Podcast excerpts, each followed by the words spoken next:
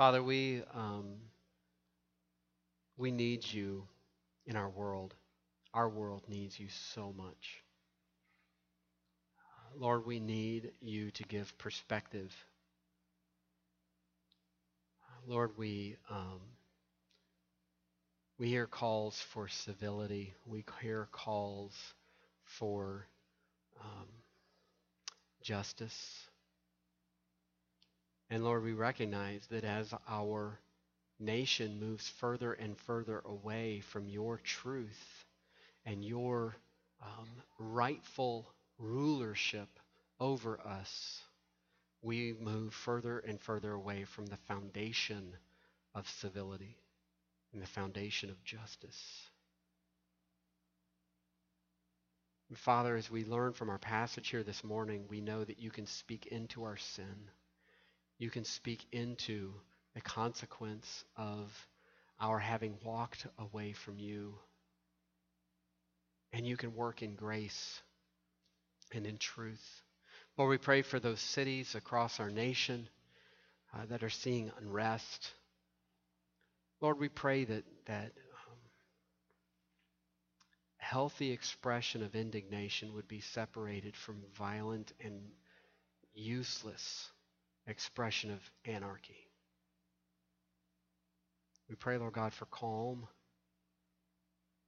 We pray, Lord God, for um, for grace with one another. Lord, we ask that you would speak to us through our passage here this morning. Uh, speak to us against the lies that we are surrounded with in this world and from your enemy. Your truth is the foundation of life, certainly abundant life. Give us abundant life here through your truth and through your Holy Spirit this morning.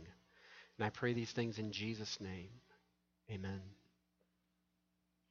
We look at the Psalms as combining where we are, getting real, being real about where we are, and combining with that who God is and what amounts from that. Well, we look today at Psalm 51. And one writer has said, Few psalms have found as much use as this one among the saints of all ages. It's possible that you've made verses from Psalm 51 a part of your prayer, even maybe unknowingly, unthinkingly, specifically, especially prayers of repentance. You might recall Psalms from verses from Psalm 51, like verse 1 that says, Have mercy on me, O God, according to your steadfast love, according to your abundant mercy, blot out my transgressions. Or verse 10 that says, Create in me a clean heart, O God, and renew a right spirit within me. Psalm 51 is the result of repentance which is the result of conviction over David's egregious sin. I title this message From Bad to Worse to Grace. I remember uh, reading about a, a, a, woman who was going to be uh, feeding her family, but also entertaining another family in her in her home at a special supper that that week, and she decided to get a whole chicken from the butcher counter. And, and, so she goes to the butcher counter and she says, Okay, I'm feeding eight people, and so I need a large chicken. Uh, so what do you have there? And he, and he pulls out a, he looks in his, his uh, uh, cooler there and he realizes he's only got one chicken. So he's like, All right, well, how about this one? Five pounds. You know, sets it up on the scale. Oh, it's five pounds. How's that one? She's like, Yeah, you know, um, I'm really concerned about not having enough. So maybe, do you have a larger one? He's like, uh, let me check. Picks that one up and does an old butcher trick, I guess, and pulls the same chicken out. And this time when he sets it up there, he puts a little pressure with his hand behind the chicken on the scale. Like, oh, six pounds. How's that? She's standing there. She's like, ah, still don't know. So I tell you what, just to be safe, I'll take both of them. So, you know, the unintended consequence of his lie here starts to pile up a little bit. We have seen over this past week, over the internet and, and over TV, the consequence of a police officer's uncaring and I'll say murderous actions. We've seen the consequence of a police chief and prosecutor and grand jury that refused to bring charges against a police officer, the same police officer who had had complaints, formal complaints against him over 12 times. We've seen the consequence of a people being constantly enraged by their, their community leaders and the media, justifying anything, or of outside anarchists flooding Minneapolis and St. Paul, taking advantage of the opportunity for lawlessness. We've seen the consequence of neighborhoods decimated with little hope of ever being the same. If David had foreseen the consequence of his actions in 2 Samuel 11 and 12, his life, his family would have turned out very differently. Understand the actions that led up to Psalm 51 are a pivoting point in David's life. Previous to that, it was abundant growth and expansion and, and, and uh, fruitfulness.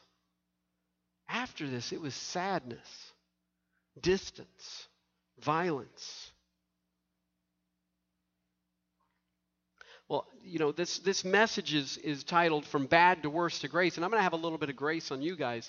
I got home and learned that I preached for 56 minutes last week, and that's because we both covered uh, what was going on in David's life and Psalm 51. So, what we're doing this week is we're looking mostly at 2 Samuel verses uh, chapters 11 and 12 and dipping a little bit into Psalm 51. And next week we'll dig deeper into Psalm 51. So if you'll turn with me to 2 Samuel chapters, chapter 11, we read in verse 1 and we see the recipe for temptation. It says, In the spring of the year, the time when kings go out to battle, David sent Joab and his servants with him and all Israel.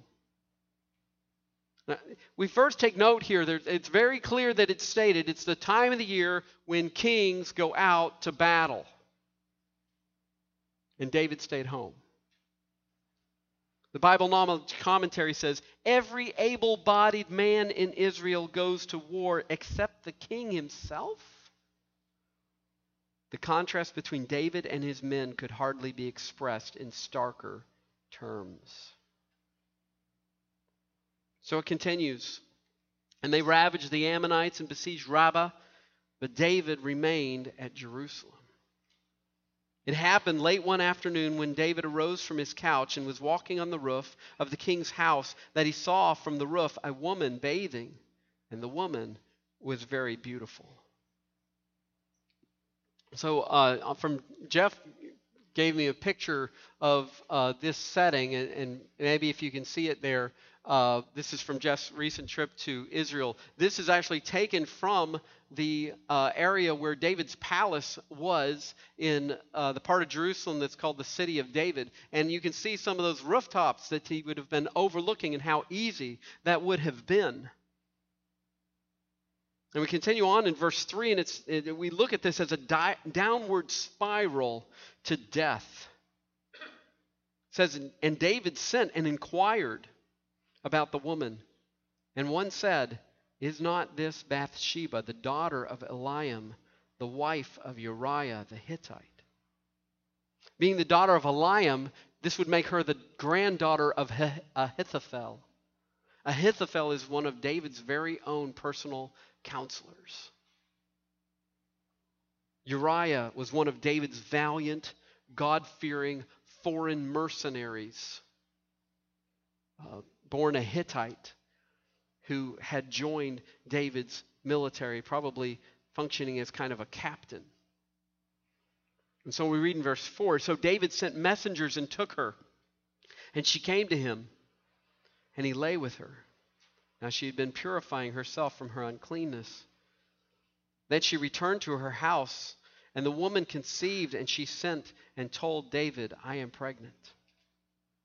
So David sent word to Joab, Send me Uriah the Hittite. And Joab sent Uriah to David. And when Uriah came to him, David asked, how Joab was doing and how the people were doing and how the war was going.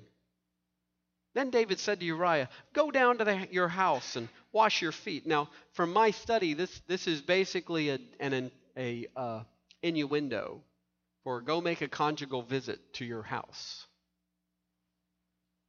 And Uriah went out of the king's house, and there followed him a present from the king. I don't know if this was a bottle of wine or an aphrodisiac or something like that, but they make note of that. But Uriah slept at the door of the king's house with all the servants of his lord, and did not go down to his house.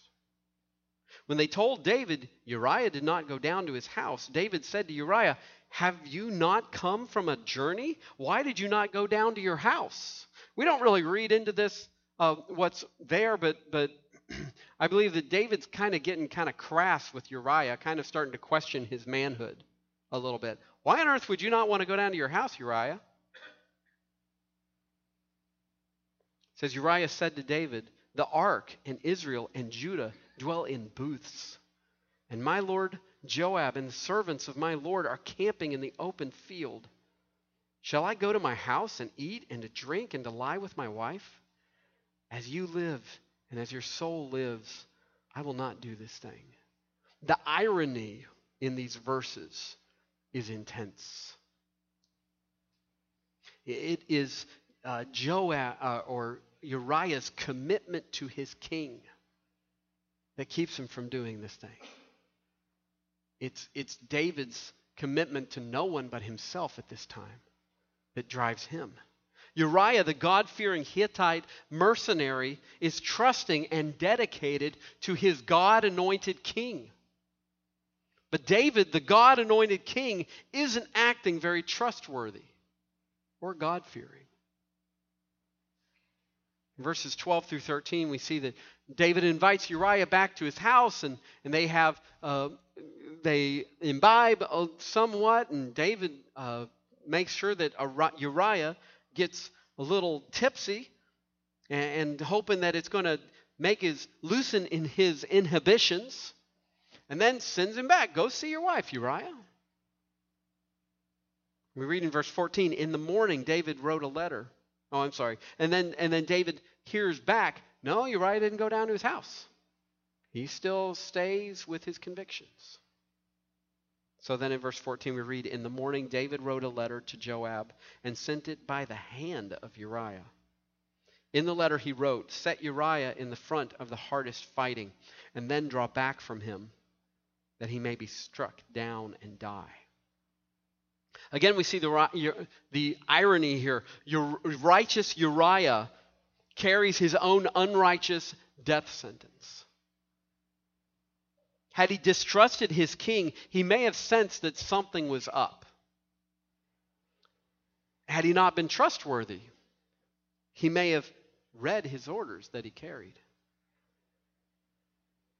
So we read sadly in verse 16 And as Joab was besieging the city, he assigned Uriah to the place where he knew where there were valiant men and the men of the city came out and fought with Joab, and some of the servants of David among the people fell. And Uriah the Hittite also died. Joab sends word to David about the battle in verses 18 through 24.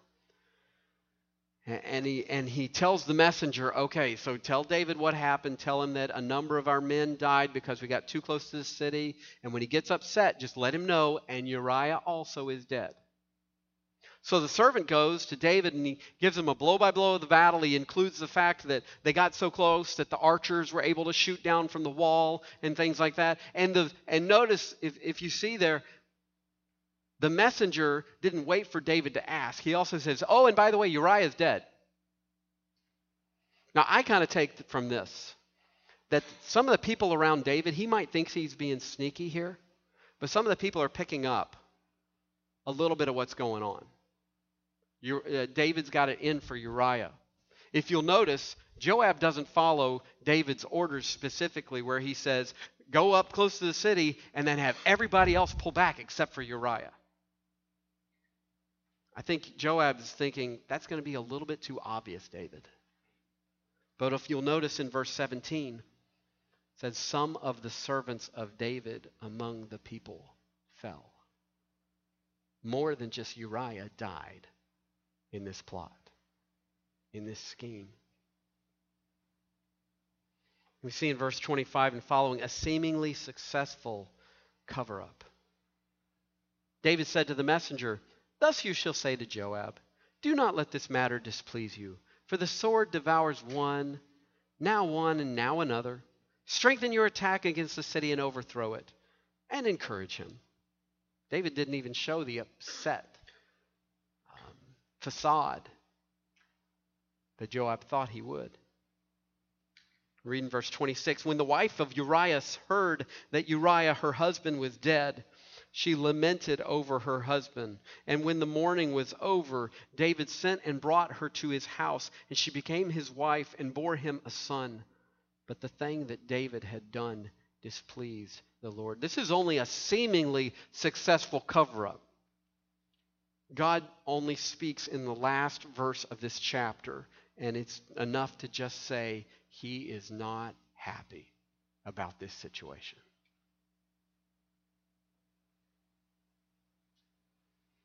So, what does he do?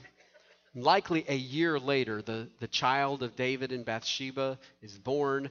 They're thinking maybe we got married close enough that it could seem like the baby was just born early and it belonged to us, the two of us, uh, under matrimony. But God sends his prophet Nathan. We see that God speaks into this tragedy in verse 1 of chapter 12. And the Lord sent Nathan to David. He came to him and said to him, and this would have been uh, customary that maybe there'd be something unjust happen within his kingdom, that someone like a prophet would come to him and almost to say, uh, David, I need you to judge something here. There, there's something that went on, and you need to know about it, and we need to know what to do about it. So Nathan tells him this story. There were two men in a certain city, the one rich and the other poor. The rich man had very many flocks and herds, but the poor man had nothing but one little ewe lamb which he had bought. This is a poor man, remember. And he brought it up. And it grew up to be with him and with his children. It used to eat of his morsel. What's a morsel? It's just a small amount of food. But yet this man would share it with this lamb and drink from his cup and lie in his arms. It was like a daughter to him. Now there came a traveler to the rich man and he was unwilling to take one of his own flock or, or herd, his, his many animals, to prepare for the guest who had come to him. But he took the poor man's lamb and prepared it for the man who had come to him. The parallel here is that one person took what was loved and cherished by another and used it as an object for their own pleasure.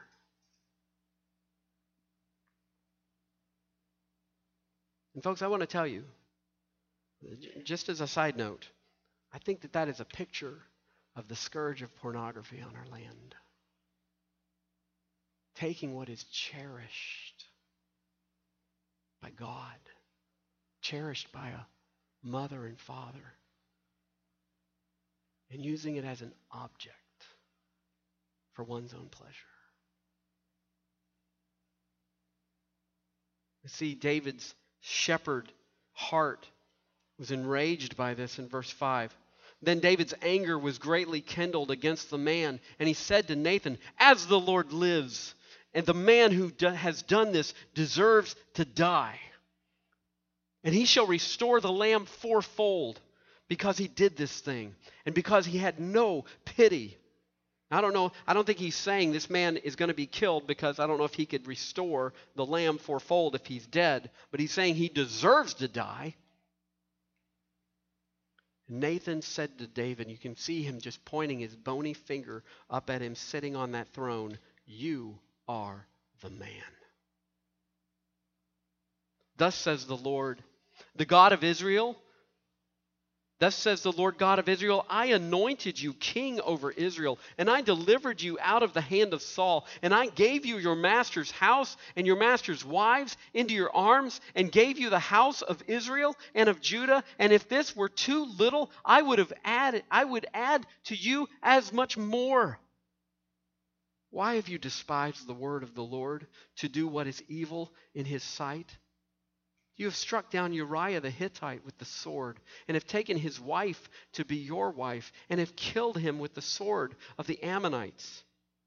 Now, therefore, the sword shall never depart from your house, because you have despised me, and have taken the wife of Uriah the Hittite to be your wife. Thus says the Lord Behold, I will raise up evil against you out of your own house, and I will take your wives before your eyes and give them to your neighbor Speaking of David's son Absalom. And he shall lie with your wives in the sight of the sun. In other words, in broad daylight. For you did it in secret, but I will do this thing before all Israel and before the sun.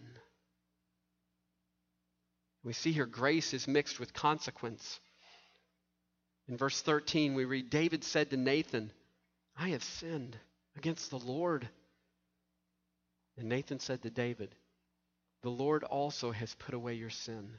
You shall not die. Winfred Neely says this, this Nathan uttered here some of the most gracious words in the Old Testament. The Lord has put away your sin. You shall not die.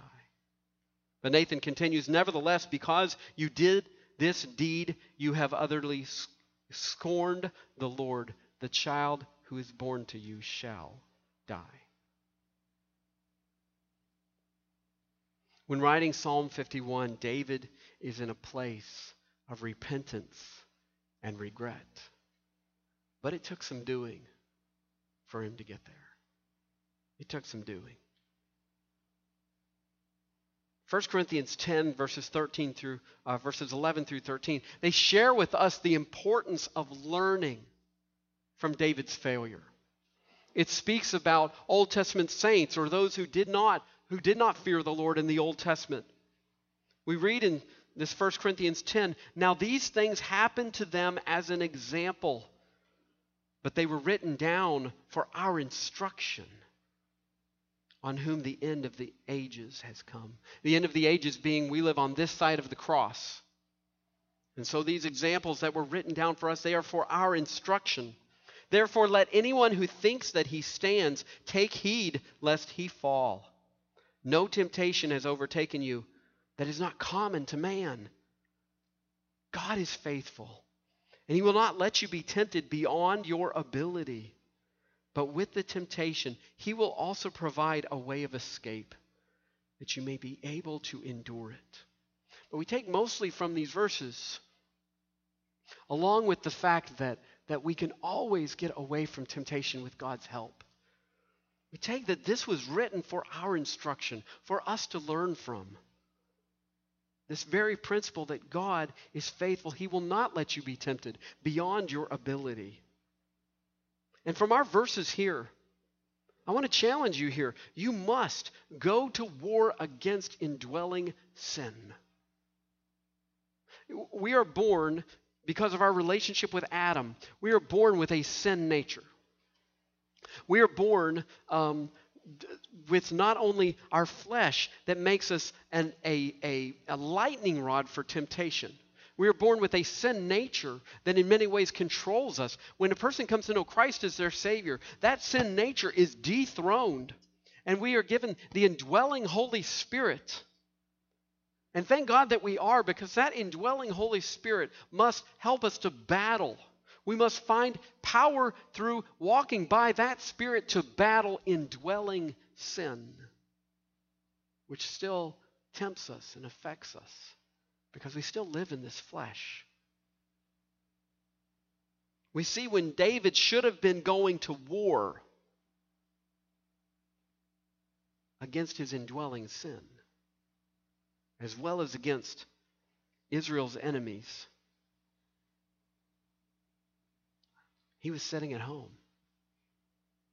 You know what we say about the idle mind? It's playground of the devil. Uh, even a uh, article that I read from even a, a source like the Huffington Post used that term. The idle mind is the devil's playground. And it talks about how do people end up in addiction. One of the first things that it warns against is boredom. Boredom. Because the idle mind is the devil's playground. Psalm 51, here we see that David knows, he recognizes what his problem is. When he says, Have mercy on me, O God, according to your steadfast love, that hesed love, that long loving love. According to your abundant mercy, blot out my transgressions. Wash me thoroughly from my iniquity and cleanse me from my sin. I know my transgressions, and my sin is ever before me. That idea of blot out my transgressions, we describe that as when somebody has their record expunged. The crime and the conviction that they had is just wiped off of it. Or, or when the, the idea of we, we understand the need for cleansing when you hear about a restaurant or a business that, that where there was a COVID infection that was traced back to there, they'll say, and it was closed for deep cleaning. That's the idea of cleanse me from my sin. Part of how we go to war against indwelling sin is how we deal with sin when we commit it. Folks, confession is so important. Seeking restitution with those that we harm is so important in going to war against sin. 1 John 1 9 and 10 tells us if we confess our sins, he is faithful and just to forgive us our sins and to cleanse us from all unrighteousness. It is the exercise of the grace that we receive when we come to Christ as our Savior. But notice what verse 10 says of 1 John 1. If we say we have not sinned, we make him a liar, and his word is not in us. Unconfessed sin is a mockery of God's grace. Confession simply means, God, I agree. You said it's wrong. I did it. That makes it wrong. That makes what I did wrong. That makes me wrong in doing that. Also, from these verses, we must expect greater consequence than what you foresee. You must expect greater consequence than what you foresee. Notice David and Bathsheba's adultery, it leads to pregnancy. Their cover up leads to murder. The sacrifice of Uriah, it's not just Uriah that dies, as you can see there in verse 17. It's many, uh, several of the servants of David along with him also die. These are men that won't be coming home to their families and their children.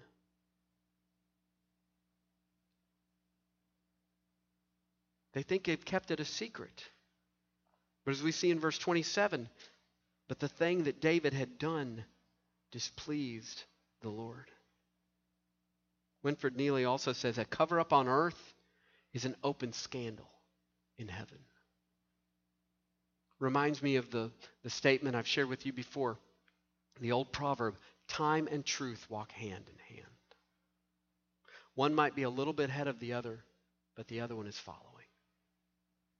What we try to keep secret only comes out in the end.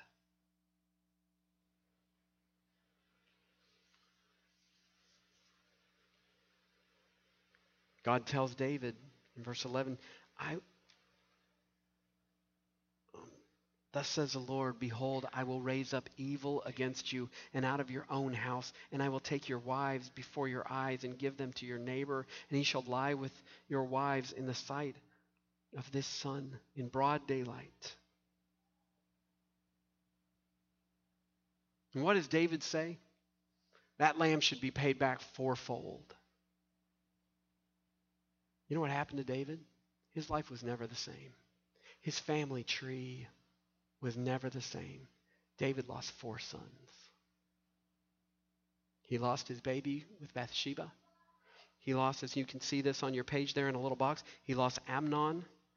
He lost Absalom, the one who, who ravaged his concubines on the rooftop of his palace after he ran David out of town. He lost Adonijah.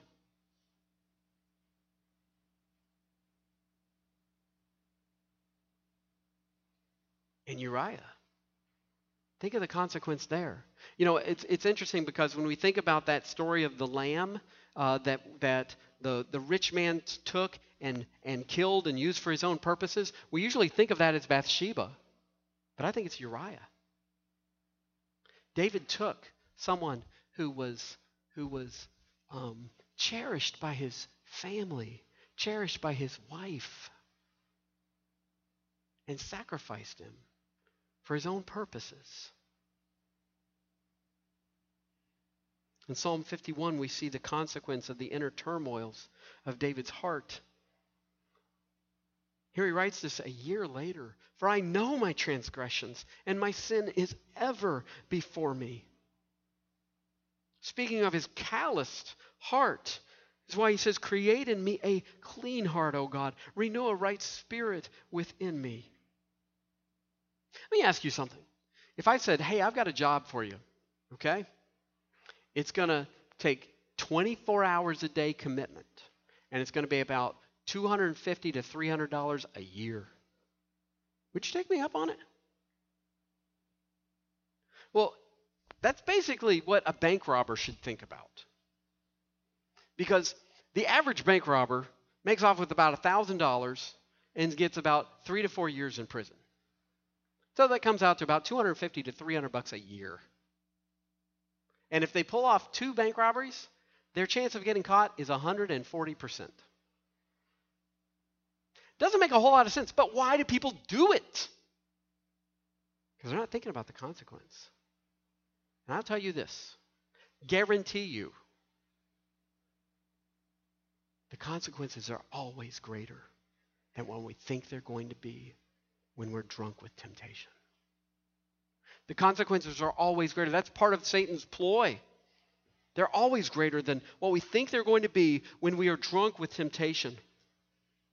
Temptation is planning a crime against God's righteousness. Expect greater consequences than what you foresee. lastly, from this passage, we see we must surrender to God's grace for His glory. Nathan says, You are the man. Thus says the Lord, the God of Israel I anointed you king over Israel. Verse 9 Why have you despised the word of the Lord to do what is evil in his sight? Now, that there's, there's kind of a principle here, okay? Every sin is just as grievous in God's sight. But sins vary greatly by consequence. And we see that in this passage. So that's part of the element here of why would you sin against the Lord? And we see David's response I have sinned against the Lord. And Nathan's response, the Lord also has put away your sin. You shall not die. This is why in Psalm 51, David recognizes God's glory as what is most important here. Against you and you only have I sinned and done what is evil in your sight. But I got to tell you something here. I think we aren't meant to read this and think, what the heck, God? He's a murderer. By all intents and purposes, he's a rapist. I mean, this would be Me Too stuff all over Jerusalem. The abuse of power. How could God let David go without punishment? What about Uriah's mom and dad? We are meant to be struck by God's steadfast love for David. And it's the same steadfast love that he has for any one of his children. And I don't understand it completely. But there was definitely consequence for David. David recognizes that, that he lives only by God's grace. This is why he says, For you will not delight in sacrifice, or I would give it. You will not be pleased with a burnt offering. Part of this is intended to communicate. According to the Mosaic law, there isn't anything that'll cover this, folks. No offering will do. But of course, there's those beautiful words of verse 17. The sacrifices of God are a broken spirit, a broken and contrite heart. Oh God, you will not despise. The Lord listens to repentance. On the island of Okinawa, around June 17th, when the Marines finally took it, it was a battle of World War II that the locals of that area described the American fleet as a typhoon of steel. Residents were actually told by the Japanese soldiers and by government officials that American soldiers consistently raped, tortured, and ate Japanese civilians. Entire families committed suicide out of fear or out of obedience to the emperor's instructions to do so rather than to be captured. One man recalled, as I read about him, when a child he tried to kill himself. First, he tried with the hand grenade that was supplied to him by the Japanese army for that purpose. And then, with a rope around his neck, he tried to suffocate himself. Finally, when he obeyed the U.S. soldiers' orders to come out of the cave he was hiding in with his mother, he was given candy and clothes and food. I share with you this for you to get a better understanding here. When we are being tempted, okay, when you're being tempted, try Satan tries very hard to make you think you are king of the world and try to get you to sin against your king. And he tries just as hard, though, if not harder, after you sin to keep you in his torturous grasp of guilt and shame, telling you that there is no grace for you. That is the lesson from this event for us. Or as Paul Tripp puts it, he has a whole devotional based on Psalm 51 called Whiter Than Snow. And he says this You'll never get David's story or the expand, expansive helpfulness of Psalm 51 if you stand apart from the so- story and say to yourself, I am so glad that I am not like David. To say that completely misses the point. The story is in the Bible precisely because David's story is your story. No, I don't mean that you're, you're an adulterer and a murderer. What I mean is that, like David, you are a sinner. There are times when you let yourself be ruled by your self focused desires rather than by God's clear commands. There are times when you love something in the creation more than you love the Creator. There are times when you willingly step over God's boundaries in pursuit of what you want. There are times when your little kingdom of one means more to you than this transcendent kingdom of glory.